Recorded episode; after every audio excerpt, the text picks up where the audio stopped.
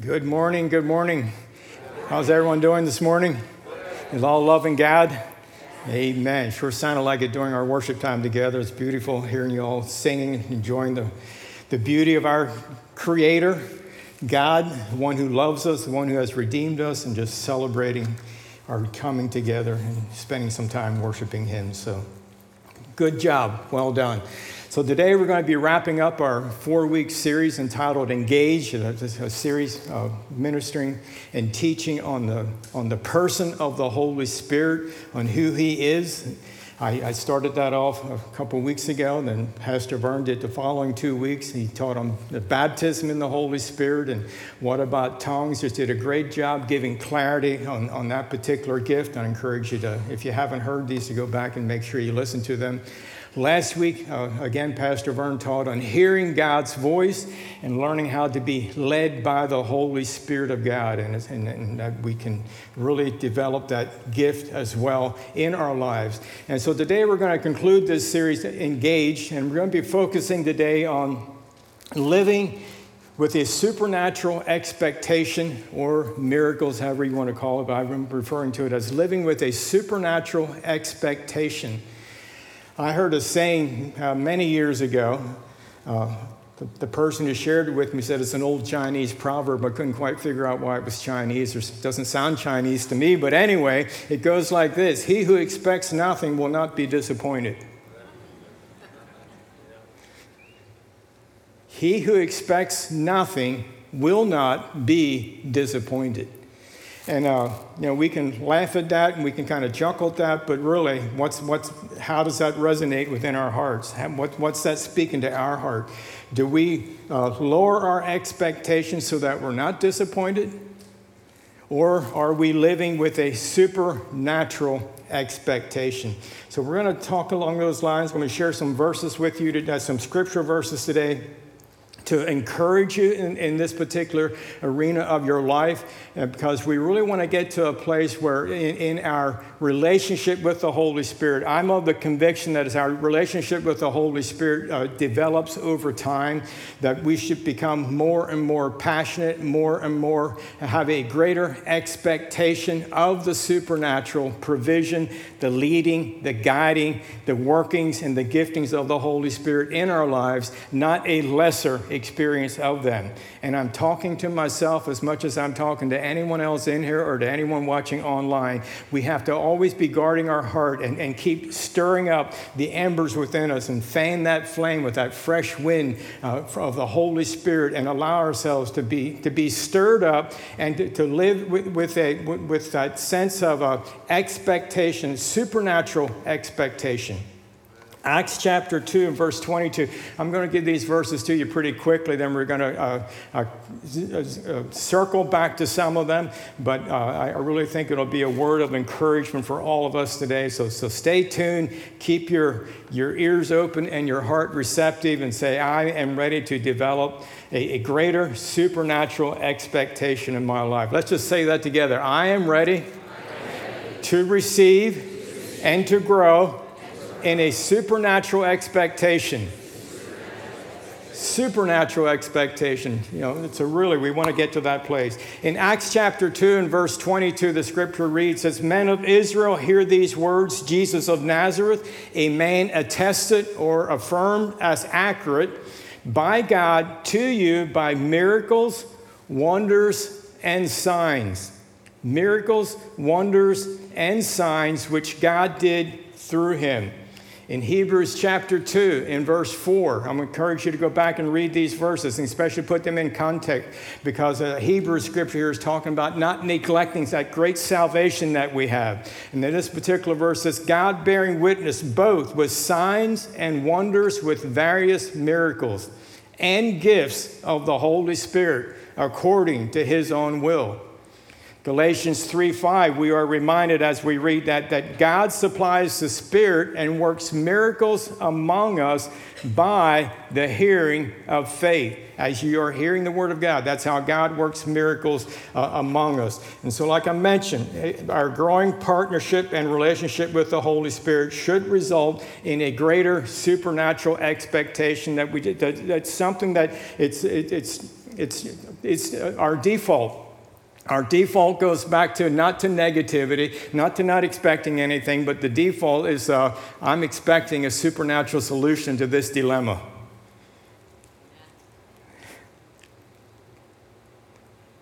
That's where we're going. In John chapter 6, verse 5 and 6, this is, in, this is in, within the context of Jesus feeding the multitude, and this story is feeding the 5,000.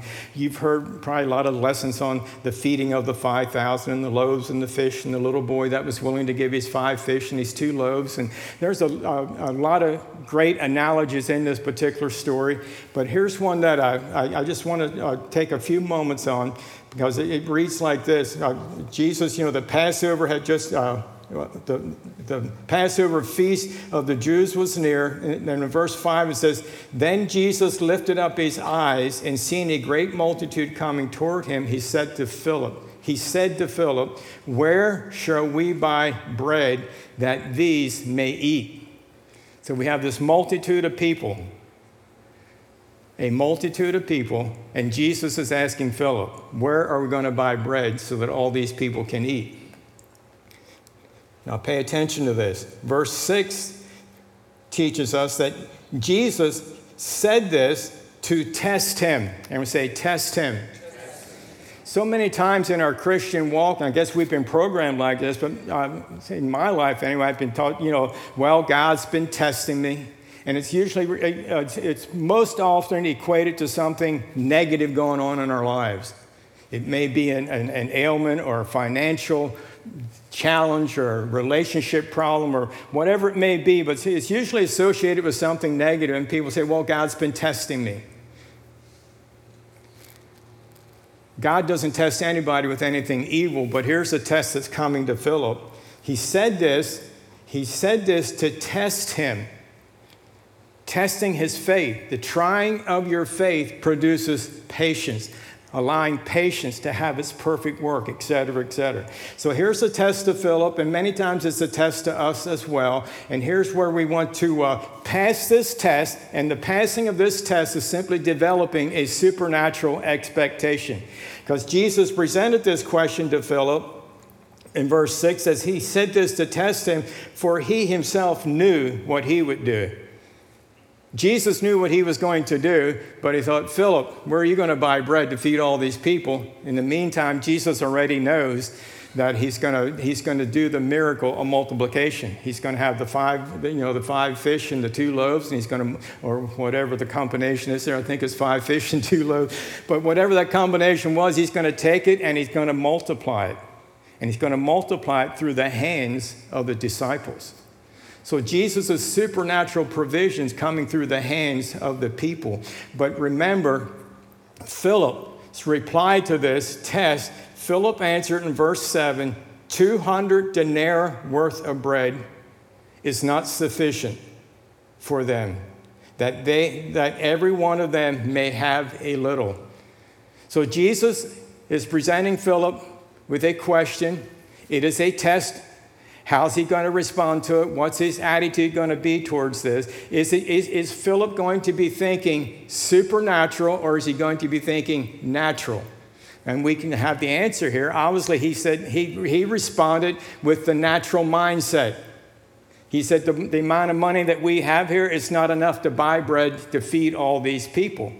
But Jesus asked the question, knowing how much money they have, knowing how much bread is food is available, he said it with a question, thinking, is anybody thinking about the possibility of a supernatural solution? And can we grow to a place where a supernatural solution is our first thought rather than trying everything else. Here's another phrase I've heard throughout my uh, Christian walk, and I've, I've, I've been guilty of it myself. Well, I've tried everything else. Why don't we try? Let's pray. I tried everything else. Why don't we give this a shot? Perhaps, perhaps there's a miracle in the making here. Well, that's commendable in, in and of itself, but how much more commendable is it that we think that that's our first train of thought? My first thought is God's got this. God has this. God's asking me where we're going to buy all this bread. where we're going to get enough bread. And my response is, it's going to be supernatural because God, you're asking me, and you're the one that, you're the reason this whole multitude is drawn together here. This is on you, it's not on me. So, uh, that, what I want you to see here is Jesus knew what he would do, that he would miraculously multiply the five loaves and the two fish, and then, uh, and which he did that he did that, then in verse 11, Jesus took the loaves and when he had given thanks, he distributed them to the disciples. Know that this miracle flowed through their hands. So the supernatural solution many times will flow through your mind, through your hands, through your resources. Don't count yourself out. So uh, he distributed to the disciples, and the disciples to those sitting down, and likewise of the fish Listen to this last part of the verse as much as they wanted. So the natural mind said, There's not enough to be sufficient to feed all these people. The supernatural solution ended up resulting in everyone having as much as they wanted, and there's even some remaining after that. That's what we're talking about when we're talking about being engaged, having a living vital relationship with the Holy Spirit, the third person of the Godhead, our comforter, our helper, our, the, the, miracle worker that is residing within us, that, that uh, we want to get to a place where we are focused on a supernatural solution. That is the bedrock. That, that's the foundation for uh, uh experiencing miracles in our lives. Uh, Ephesians uh, 3.20 tells us that God is able to do exceedingly and abundantly beyond what we can even ask or imagine. And it's according to his power that's actively working within us. Now, that's, you know, when you just take one verse like that and you just say, okay, I'm going to meditate on that until I get it. God is able to do exceedingly and abundantly beyond what I am able to think or to imagine.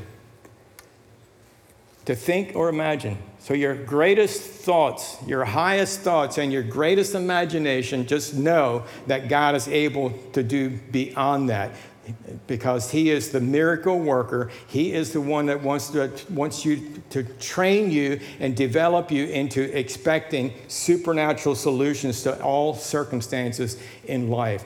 In 1 Corinthians chapter 12, the Apostle Paul, writing to the church at Corinth, the, the church at Corinth gets a bad rap many times because it, uh, there was a lot of carnality, a lot of, a lot of sin manifested within the church. But it was also a church that was very uniquely operating and functioning. Uh, very developed in, in the operation of the, of the Holy Spirit and in the gifts of the Spirit. In 1 Corinthians chapter 12, the Apostle Paul is actually uh, teaching for a little bit on the gifts of the Spirit in chapter 12. and in chapter 13, he's talking about the importance of love because that's the very foundation for the gifts of the Spirit to be in operation. And then in chapter 14, he talks about the proper manifestation and, and working of the gifts, the guidelines for them to, for the gifts to be demonstrated. But in verses 8 through 10 of 1 Corinthians chapter 12, he lists nine different gifts of the Holy Spirit, and they're in three different categories. Let me read verse 8 through 10. It says, For to one is given the word of wisdom through the Spirit, to another the word of knowledge through the same Spirit, to another faith by the same Spirit, to another the gifts of healings by the same Spirit, to another the working of miracles to another prophecy, to another discerning of spirits, to another different kinds of tongues, to another the interpretation of tongues. So there you have nine gifts, and if you want a, a, a, little key on how to remember these, they're in three categories. Number one, you have the revelation gifts word of wisdom, word of knowledge, and discerning of spirits. They're the revelation gifts because they reveal something to you that you otherwise would not have access to that information unless the Holy Spirit makes it known through the word of wisdom or the word of knowledge or discernment.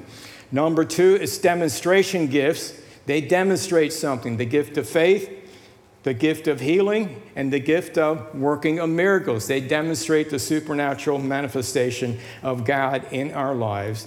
And then the third category is the proclamation gifts, which are prophecy, tongues, and interpretation of tongues. And, and of course, they proclaim something, they, they proclaim the word of the Lord.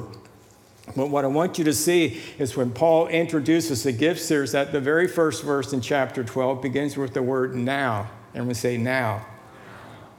When is now? Now, right? It wasn't yesterday, it's not tomorrow. Now, he says, Now concerning spiritual gifts, brethren, I do not want you to be ignorant. I don't want you to be ignorant. But now concerning spiritual gifts, what he's referring to there when Paul mentions now is he's going back to his introduction to the, uh, to the letter to the church at Corinth. And in his beginning of his letter in chapter 1 in verse 4, he says, I thank my God always concerning you for the grace of God which was given to you by Christ Jesus. Verse 5 says that you were enriched in everything by him, in all utterance or all speech and all knowledge, even as the testimony of Christ was confirmed in you, or you could also say among you, so that you come short in no gift. And we say short in no gift so the gifts we just mentioned from 1 Corinthians chapter uh, 12, the Apostle Paul is saying, you are, you are enriched with all these gifts, and I'm commending you for it. You come short, you're not lacking in any of the nine. You have them, you have, you have them fully, they're manifested among you. So that you come short in no gift, eagerly waiting for the revelation of the Lord Jesus Christ.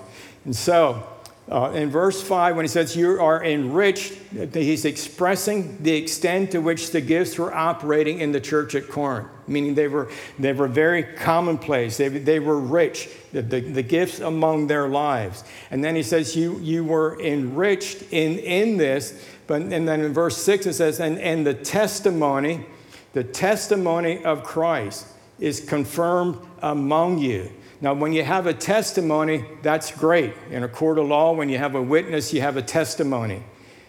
And that's, that's good. Or it can be multiple people giving testimony, being given a witness to something. But when that testimony or that witness is confirmed, now you have very solid evidence. Now you know that this is a bona fide reality, this is a bona fide truth, this is not a made up story. You have a testimony that is confirmed. It says, even as the testimony of Christ was confirmed in you, in you, that you come, again, that, that you come short in, in no gift. So the gifts of the Spirit that Paul's talking about and he's commending the, the, the, the church at uh, Corinth in this. Is he's, he's saying that the gifts of the Spirit, then and even now, today, the gifts of the Spirit confirm the testimony of Jesus Christ. The gifts energized and authenticated what they intellectually knew of Jesus. God never intended for Jesus to be only a historical miracle worker in the pages of history. Jesus is very much alive today, and through the ministry of the Holy Spirit, he still desires to bring his supernatural reality into our lives today as we continue to, to uh, develop that and continue to come into a place where we are having developing that supernatural expectation. Are you living with that? Am I living with that? Or does life get busy? We get, you know, we get distracted, we lose focus. We, we forget that Jesus is Jesus. We forget that God is God. And we forget that the Holy Spirit is present here, dwelling within us to represent Jesus, not only to us, but to represent Jesus in us and through us to a lost world that has not yet been introduced to the love of God that he's the miracle worker today, just as he was back then. And it's not to be history, it's to be a current reality. Supernatural. Everyone say supernatural. Expectation. We can grow to a place where we have a supernatural expectation for healing, a supernatural expectation uh, for life to be going well on all fronts, for a supernatural expectation for financial provision in our lives we can get to that place and we can we want to be able to, to grow into that. And that is uh, the, the ministry of the holy spirit being engaged with the holy spirit of god will bring us into that level of living with a supernatural expectation. Some people thought the only thing they ever expect is on the epitaph on their tombstone says i expected this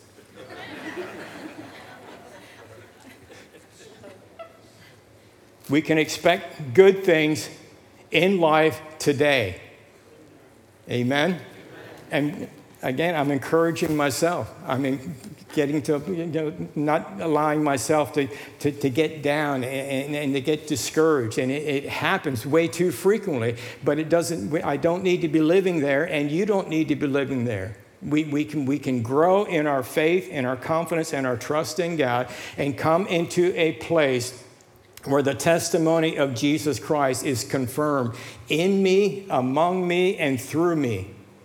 Not only for my benefit, but for other people's benefits for kingdom growth, for God's love and, and God's mercy and God's grace to be manifested here on the earth. Now, you may be uh, sitting in here this morning or maybe watching online so this all sounds great but you know to be honest with you i've always kind of I, I, i've read the book of acts and i read about the holy spirit and i read about the miracles of jesus and, and I'm, I'm, I'm, I'm guilty of looking at it as historical facts. And, and, and, today, you know, we're, we're just doing what we're doing and trying to make it through to the end. Well, we don't have to just be doing what we're doing. We, can, we are called upon, and God wants us to be relying on Him, to trust in Him, to not be leaning on our own understanding, but in all of our ways to be acknowledging Him. So when we're acknowledging Him, we're acknowledging the work and the power and the gifts of the Holy Spirit. And among the gifts listed are the gifts of faith, the gifts of healings, the gifts of working of miracles. They're demonstration gifts. They demonstrate and they confirm the testimony of Jesus Christ. So we want to get there. But you might be saying, well, I want to be there. I believe, but yet I don't believe. How many people would identify with that? I believe in some areas, but other areas I just have a hard time believing. Anyone at all want to be honest and say, yeah, yeah, I, I, wrestle with that, just like I wrestle with that? There's certain things I can, yeah, I can believe that, and others it's like, hmm. Jesus says, where are you going to buy bread for all these people? And then the response is, well, the amount of money I have is not enough to buy bread for all these people, so I have no idea what we're going to do. But the situation that you're facing, what you feel like you may have heard from God, and your mind is telling you, well, that's, that can't work. You don't have enough. You don't, you, you, you're, you're not adequately equipped to do what Jesus, the question that He has presented to you, you're not equipped to, uh, to deal with it. Don't just write yourself out of and say, he must, that must be for someone else, but it's not for me, because Jesus may very well be offering you the test of your lifetime, and always asking you to do is just to consider a supernatural solution. Say, well, Jesus, no, you can talk to Jesus. Just like Pastor Vern shared last week, he speaks to us. He speaks through our mind. It's normally it's our voice. It's a very familiar voice where you can talk back. Say, I, I have no idea where I'm going to buy bread for all these people. Where are you going to buy bread for all these people? they're your sheep. They're not my sheep. They're your people. They're not my people. So we can enter into dialogue with them. But I, I have a just one more portion of scripture I want to share with you, and it's found in Mark chapter 9. And this, I believe, will be very beneficial to you. It's always been very helpful to me in, in the different scenarios in, in, in life.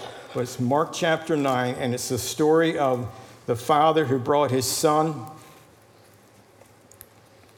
who had a, a mute spirit, and the enemy would attack him, and he'd go into convulsions, and he, it, it, would seize him, and he'd throw himself down in the, and he'd be foaming and gnashing at the teeth, and he'd become rigid, and he'd throw him into the fire and into the water. It was just a very, very painful thing for a father or a mother to see their child in this type of torment. And so he brought his boy to the disciples, and this is the story where the disciples tried to cast it out and they could not. And Jesus appearing, Jesus shows up at the scene. In verse 17, it says, Then one of the crowd answered and said, Teacher, I brought you my son, this is the father, who has a mute spirit, and whenever it seizes him, it throws him down. He foams at the mouth, gnashes his teeth, and becomes rigid. So I spoke to your disciples that they should cast it out, but they could not. He answered him and said, O faithless generation, how long shall I be with you, and how long shall I bear with you? Bring him to me. Bring him to me. Then in uh, verse 21, the, uh, Jesus asked the Father, How long has this been happening to him? And he said, From childhood. Verse 22 Often he has thrown him both into the fire and into the water to destroy him. Now, get this. Is it up? But if you can do anything, if you can do anything, have compassion on us and help us. I believe there's a lesson in this story that many times get overlooked, gets overlooked because I've often heard this story taught in the context of, of uh, teachers and preachers explaining why certain people don't get delivered and certain people don't get healed. And it's because the disciples were arguing, and it's because this kind only comes out by prayer and fasting, which I found interesting because Jesus didn't pray before he cast him out, he just cast him out. And the word fasting is not in the original translations, it's something that they added to it. And also, Jesus said, You don't need to be praying while the bright while the, while the bridegroom is here. When he's gone, you'll need to fast. So, anyway, there's just a whole lot of different scenarios come out of this particular story. And I think we miss one that could be very, very helpful to us. So, forget about all the reasons why the disciples couldn't heal him. Everyone say, I'm forgetting it. I'm forgetting. All right, now we're going to focus on Jesus. All right, we're going to come, we're going to learn to concentrate on a supernatural solution and, and for Jesus and to understand his compassion and his mercy toward you in your circumstances in life. He said, But if you can do anything, have compassion on us and help us. Jesus said to him, If you can believe, if you can believe. All things are possible to him that believes. So we hear Jesus repeating the Father's own words if you can. And then he challenges the Father's words, and there's a, a, a Marshall's paraphrase version that I want to read to you. And it goes like this So far as your if you can is concerned, I tell you that all things are possible to the one that believes. And a lame paraphrase version reads like this As regards to your remark about my ability, remember the father asked him if you can. The disciples couldn't, but if you can, as regards to your remark about my ability to help your son, I tell you, everything depends upon your ability to believe, not on my ability to help your son say, Pastor Ray, that's wonderful, but that's where I struggle. I struggle to believe. I want to believe, but I struggle to believe.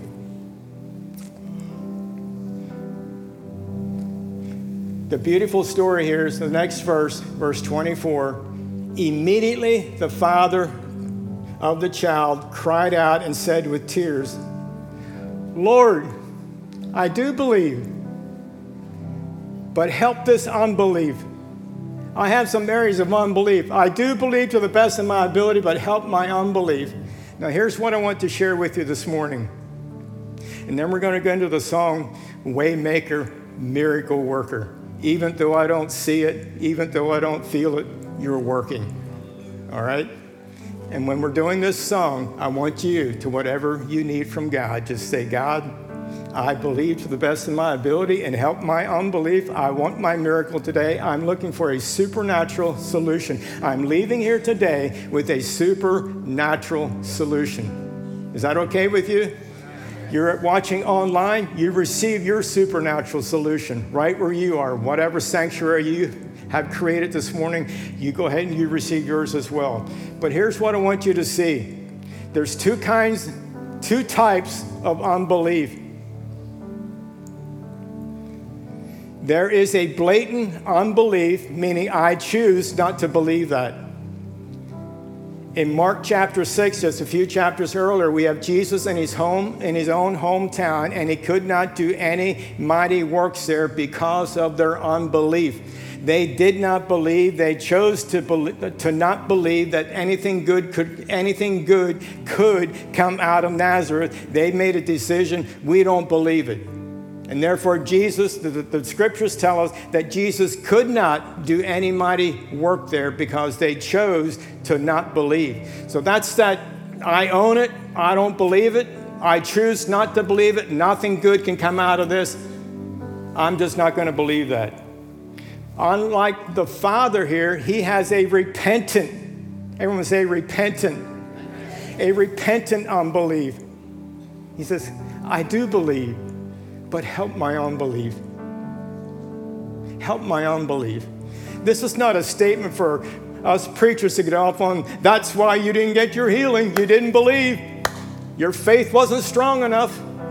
Now, just believe to the best of your ability and ask the Father, help my unbelief. Let's just say that right now. Say, Heavenly Father, I do believe, but I'm asking you to help any and all areas that I struggle to believe. Deal with me in those areas today. Help me in those areas. I do believe that your word is true. I do believe that you are Lord and Savior. I do believe that you are a miracle worker. And I choose to believe that you have a supernatural solution concerning my life today. Amen. You believe that this morning? Let's stand up and let's worship together. As this song is going, listen to the lyrics in this song, sing the lyrics, and continue to cry out and say, God, I believe, and fully anticipate receiving a supernatural solution. It may be an idea, it may be a manifested physical healing, it may be a thought, something creative. Follow up on it. Follow up on it. God bless.